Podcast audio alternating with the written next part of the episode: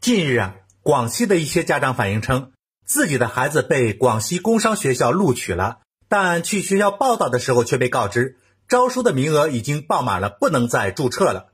学校回应称，发了两千多份通知书，来了一千多人，床位只有九百个，来的人太多，没床位了。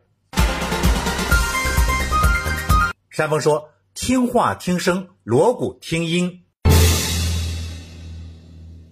这所学校其实是一所不参加统一高考招生，甚至只是象征性的看一看学生中考的成绩就能录取的职业中专学校。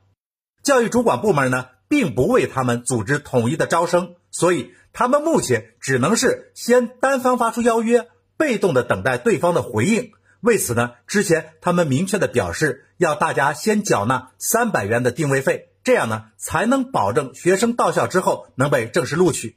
而正是有一部分学生没有回应学校的这个邀约，直接来校报到，就出现了人数已满注册不了的现象。从法律的层面来说，你不在对方要求的时间内回应对方的邀约，对方没有义务为你保留承诺。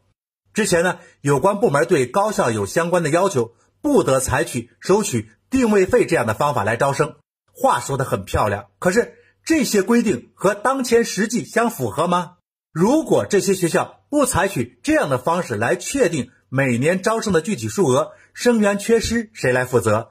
把职业中专等同于高等院校来管理，你会给职业中专相应的经费保证吗？对于学生个人来说，一没有统一考试的分数，二不做事前的承诺，现在是人来了，学校就必须接收。那之前学生收到了录取通知，谁来要求学生必须报到呢？权利。与责任为什么只针对学校单方面？这种要求别人在不能获知自己也会遵守规则的前提下，无限责任的信守承诺的思维是不合理、不公平的，也是没有出路的。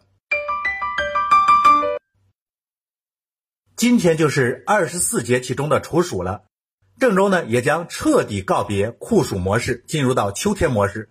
那些曾在街头冒着炎炎烈日打扫城市的环卫工人们，他们领到了高温津贴了吗？近日啊，有记者走访了郑州环卫工，大多数的环卫工表示尚未领到高温津贴。未发放区所属环卫部门表示，将在九月份发放。山峰说：“高温补贴秋后发，这个规定太奇葩。”顾名思义。高温补贴就是用来补贴高温下工作者付出的劳动，就是为了让劳动者能及时为自己的劳动领取应得的报酬，哪有秋后算账的道理呢？环卫工作是社会公共服务的内容，所以环卫工人的工资发放应该是通过财政渠道直接支付的，不存在资金不到位的问题。但是我们也看到，一线的环卫工人未必就是体制内有编制的人员。他们也许还要经过另一道的程序，才能最终领到属于他们的并不算高的工资。至于工资外的其他补贴，自然在领取的时候也会有些滞后了。但是无论如何，名为高温的补贴也不能拖到秋后来算账。这不仅是工作作风的拖沓，更是对劳动者的不尊重。正因为一线劳动者本身不在编制，而在编制的管理人员又很少深入到一线，甚至。根本就不在一线工作，这才出现了急迫的需要补贴的人却迟迟拿不到补贴，而管理发放的人员却根本体会不到高温下工作人员的辛苦。